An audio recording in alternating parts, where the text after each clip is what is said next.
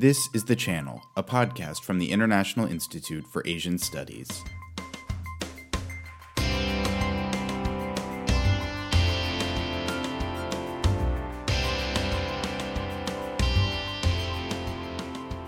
Welcome to The Channel. I'm your host, Benjamin Linder.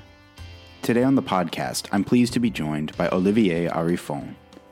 Olivier is a professor at Université Catholique de Lille, and he has held visiting professorships at universities around the world. He also works as a communications consultant and trainer for diverse clients in academic, diplomatic, and other spheres.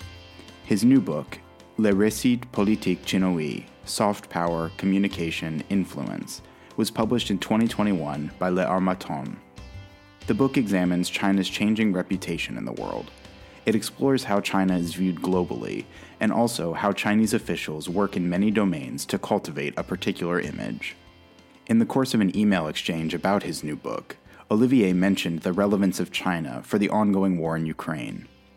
This seemed like a topic worth exploring, and one which would not feel out of place on a platform like this, primarily concerned with Asian studies. After the initial shock of the invasion of Ukraine itself, recent days have seen more attention paid by the media to other geopolitical dimensions of the conflict. One of the big question marks, as Olivier and I sat down to record, was precisely what steps or actions China might take with respect to the conflict, and what geopolitical consequences those might entail. What follows is a brief conversation between myself and Olivier about his new book and how it ties into the contemporary violence unfolding in Ukraine. Given the urgency of the topic, this episode of The Channel was produced somewhat swiftly. I'd like to thank Olivier for proposing this conversation in the first place, and also for being able to schedule it on short notice. We hope to explore all of these topics in greater depth moving forward, and we welcome listeners to get in contact if they want to join the conversation. But for now, without further ado, here is my conversation with Olivier Arifon.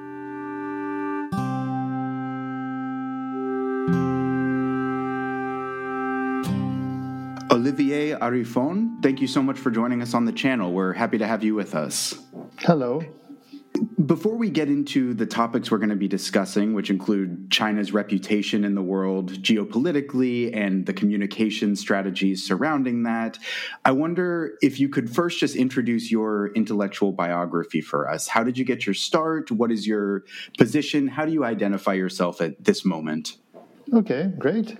I identify myself as a professor, a consultant, and a researcher, which means that I have two activities on the same topic, which is communication studies.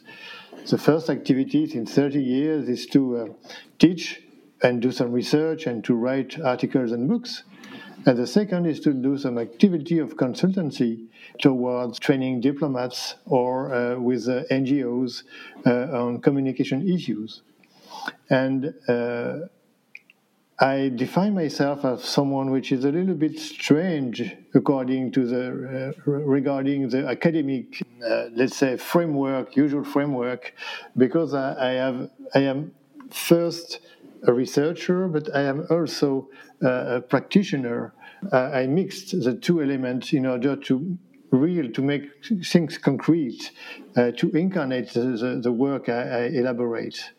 And of course, 30 years of research in communication studies can be resumed into one line, which is communication, public diplomacy, and influence. Same words for 30 years of work. Before it was in France. Actually, I'm based in Brussels with a connection of some embassies and institutions. And also, I have traveled to Asia many, many times, mostly China, Japan, and India, to do some field work. That's how it goes today. And now it's time, maybe less traveling, but also more writing. And that's why I have made a first book, and I plan to do another one. Years ago, I think you even studied ethnology. Is that correct? Yes, it was my first. I had done a master on ethnology. Let's say, I don't know if it's how it sounds in the English-speaking world, but it's I'm an anthropologist of communication. Mm-hmm. It means that meeting people, going on the field, looking at details such as space or habits or languages is my approach. That's why I mentioned that each time I go, I travel, but I also develop some observation and some interview with local people. I'm not an anthropologist going into a tribe in a remote area with animals and forests. I'm an anthropologist in a place where I live, which is mostly in cities with communication processes. When along the line did you get involved in China particularly, since that's going to be the subject of your latest book? Yes, it's a usual question, and I'm happy to mention it. In 1994, I started practicing Tai Chi Chuan or Qigong. It was in France. And I say, well, it's a nice practice, healthy and good. And then I one student of that course went to China to study traditional Chinese medicine, TCM. And when I arrived, he said one time, oh, you can come anytime you want. I said, okay, I'm ready. And 3 years later, I went to China. And he was a gatekeeper as an anthropologist, as a guy living there. He was a gatekeeper to introduce me to China. So we went to a Chinese clinic, a traditional clinic. We went to the big touristic places, but also with people. And then I said to myself, well, I feel almost at home. I like this country so much. And then it starts an everlasting loop. What did I say after that? What did I have done after that? I went to the French embassy in Beijing and said, oh, I am already here for cooperation in 2001. And with chance, there was two professors speaking French. I was speaking English, but they were speaking French, so they were very happy to speak French with me, and we start cooperation. And then I've traveled 26 times or maybe 27 times to China, and for the last experience, it was living there for 1 month in Guangzhou.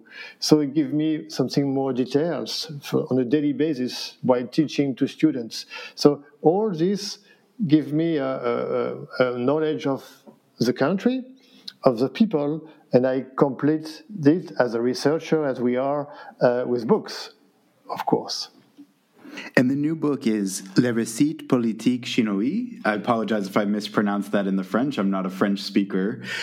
Could you describe a little bit about what this book is? What is it the culmination of in terms of your research and your practice as a consultant? Yeah, it combines a part of my life. As the first introductory chapter mentioned it. It's Le Récit Politique Chinois. It's in French, but it's not published yet in English. I hope it will be done. This is based on the experience that I've described. And I work on three topics. The first is the soft power and its reception. So the soft power is very famous, and to make it frank, Tai Chi Chuan was a kind of soft power which was not labeled as such in 1994. So I speak about soft power, I define it, but mostly I criticize it because I put it regarding some indexes, like Reporter Without Borders or some other indexes which evaluate the place of China comparing to the place of European countries. And it's a way to incarnate the reception of the image of China.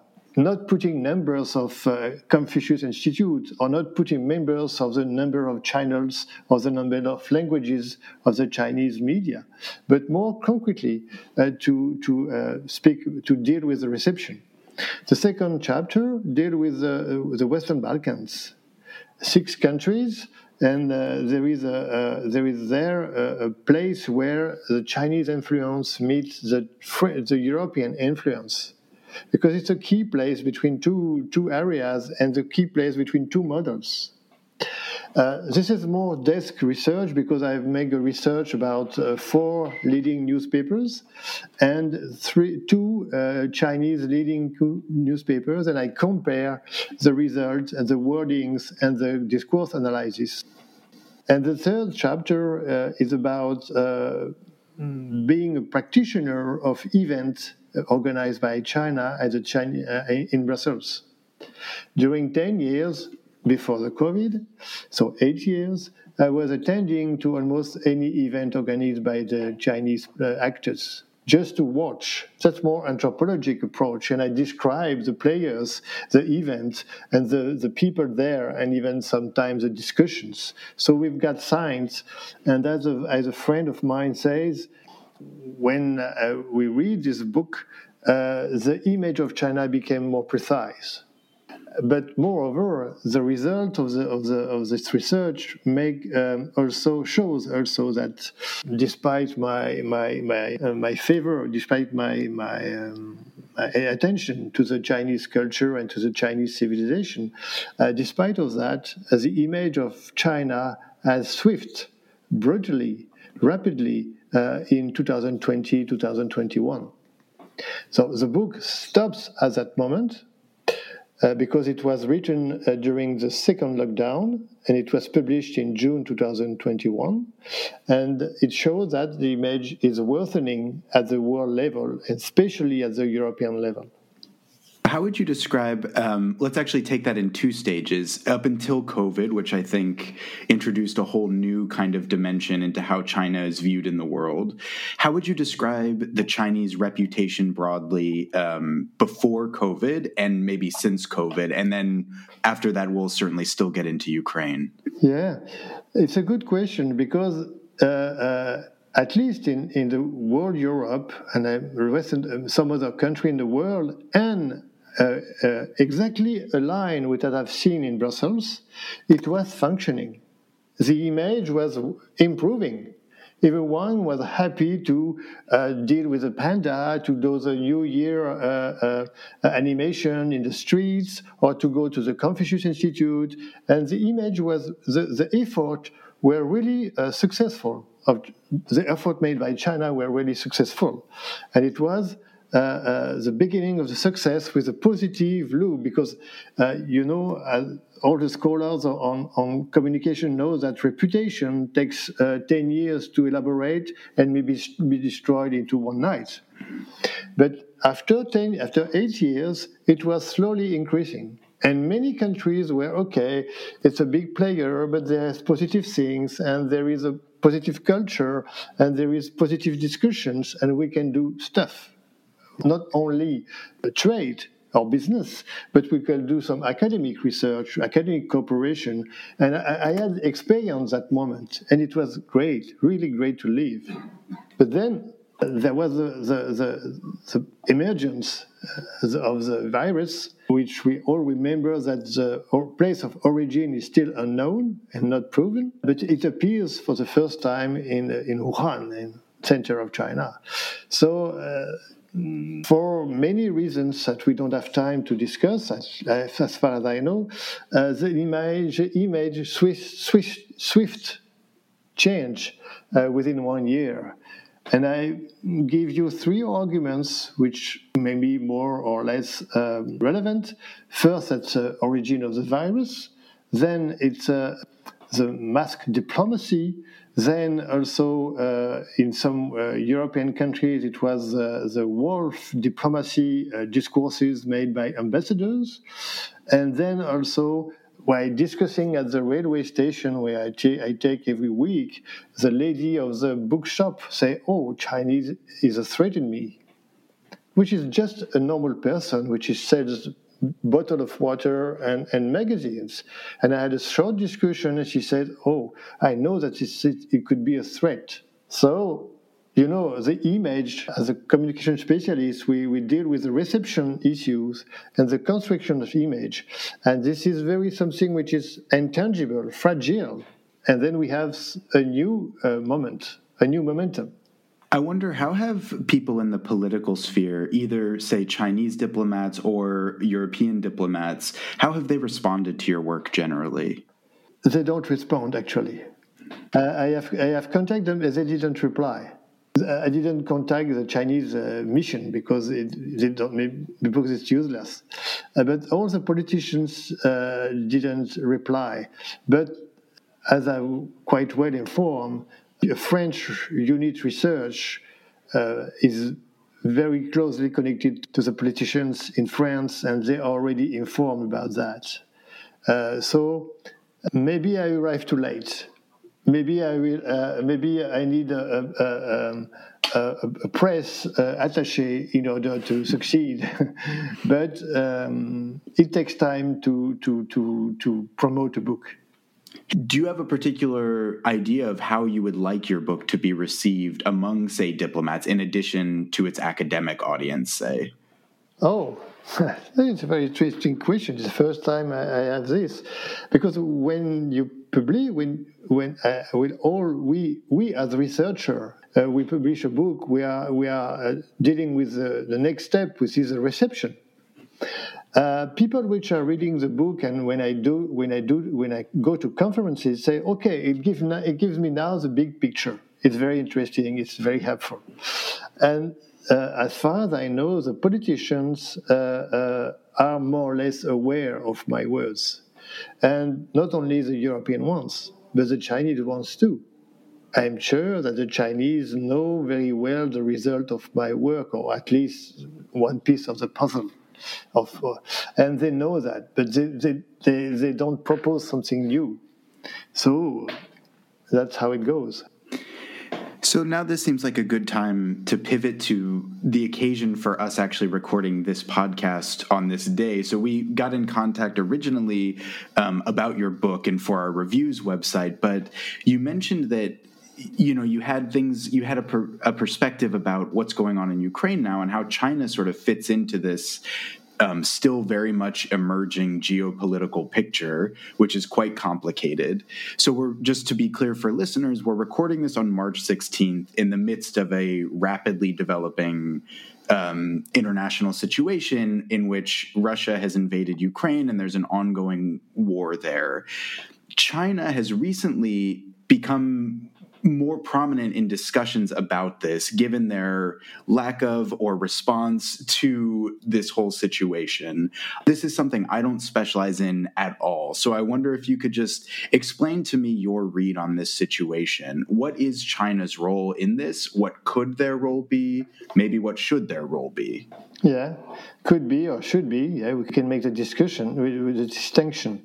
I would like to label this part of the podcast with a title such as China, a power of influence under surveillance. It means that every gesture, every action will be monitored closely by all the population in the whole world, or at least by all the politicians or all the countries. Why do I say this? You may know the Chinese culture doesn't like the Chinese culture, and the Chinese government doesn't like to be under pressure, doesn't like to be forced to decide rapidly, because they consider that they have a long period of negotiation and time in power. So, but now they face something very interesting. The first abstention at the UN resolution, which was quite normal. Then they may be forced or engaged to support their ally, which is the Russian Federation, because of many elements like agreement and relation of the two leaders and interest. But on the other hand, if they do this, I am sure they will be the next. They could be also pointed out or linked with the image of the Russian leader, and this is not good for them because, as you may know, Russia is in between China and the European Union, and the challenge of China is to succeed with trade with the European Union, which is the biggest player, at least with the US.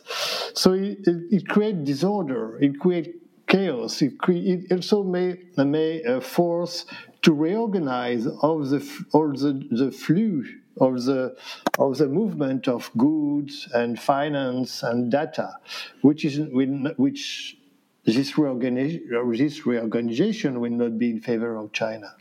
So this is the first danger, being associated with the Russian image and having more to lose than to gain. The second possibility is to appear, as in the series, as a good guy. The good guy is a man. The good guy is a man which says, "Okay, calm down. We are here to negotiate. We can help you," like in the U.S. Police in the U.S. movies. And then the China and the government may decide this to appear the good guy in order to be the power which is the only one which can be listened by the president of the Federation of Russia. But today, you say, on the 16th of March, we don't know.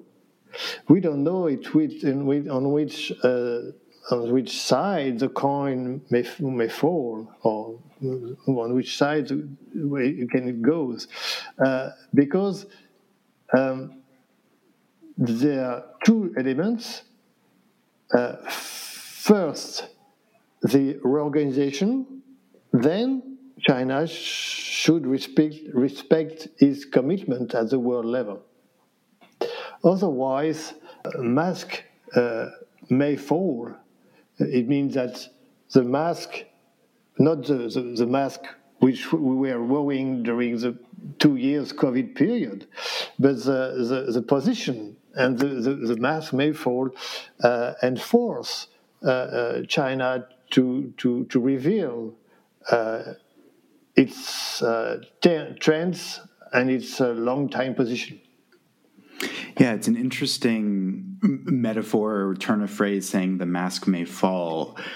What are some of the geopolitical dynamics that put China in this particular position of, on the one hand, wanting to continue trade with the European Union, and on the other hand, wanting to seemingly not take a strong stand against the Russian invasion of Ukraine? What is the sort of calculation that they must be making globally right now? It's very hard to say, because it's totally decided into this very small member of the Chinese government. And there was an interesting comment by a Chinese scholar saying that China has 2 weeks to decide, only 2 weeks, which means before the 1st of April of this year. And because of what? Because the longer the war remains in Ukraine, the worse it will become for the Federation of Russia. And then China cannot wait too long, otherwise it will also crystallize the perception of the country into at least European citizens' mind. And my sentences here are more expectation than reality. And to make it short, all the Chinese scholars, let's say, like me and other colleagues, are looking on a daily basis of the words and the action of China. I've heard rumblings in the media wondering whether or not the situation, say, in Hong Kong or Taiwan have had any kind of if that's part of the calculation going on behind the scenes among high-level diplomats in China. What do you think about that? Is there any indication to you that this is something that is relevant at the moment? Alors, let's put aside Hong Kong, which is the case is... To say it bluntly, the case is over.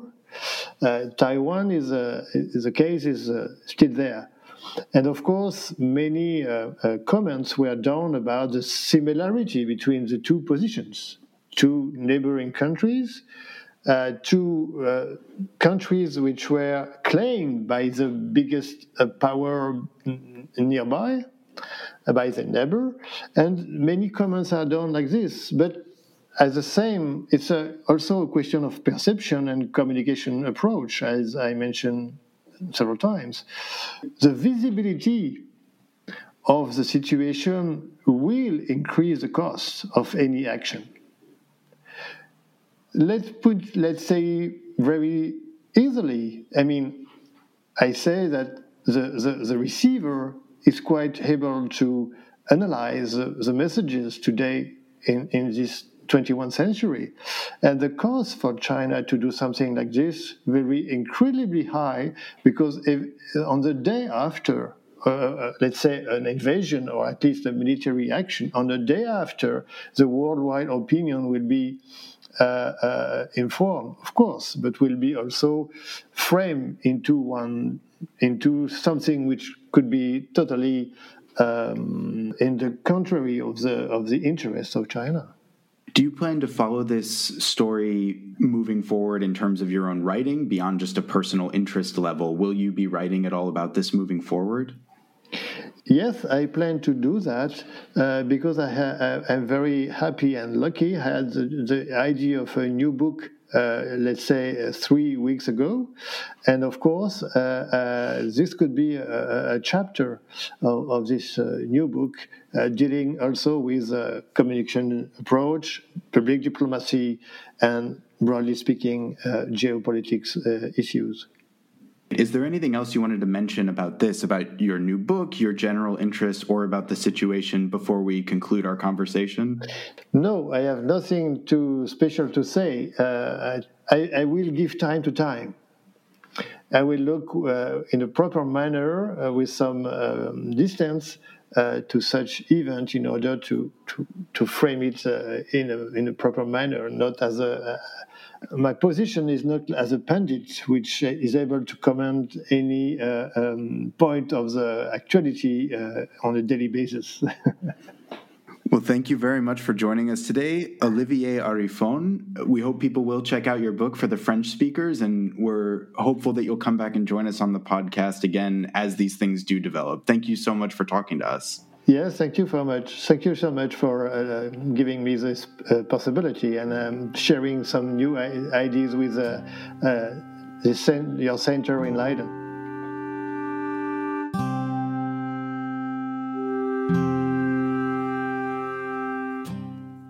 That was Olivier Arifon. His new book is Le Récit Politique Chinois, Soft Power, Communication, Influence. It was published in French in 2021 by Le Harmattan. Thank you for listening to the channel. Please subscribe to receive all future episodes. This podcast is brought to you by the International Institute for Asian Studies, a globally oriented institution based at Leiden University in the Netherlands. We are dedicated to fostering an integrated, multidisciplinary understanding of Asia and beyond, and we would love for you to get involved. For more information on our conferences, webinars, publications, and fellowship program, please visit ias.asia. That's IIAS.ASIA. See you next time.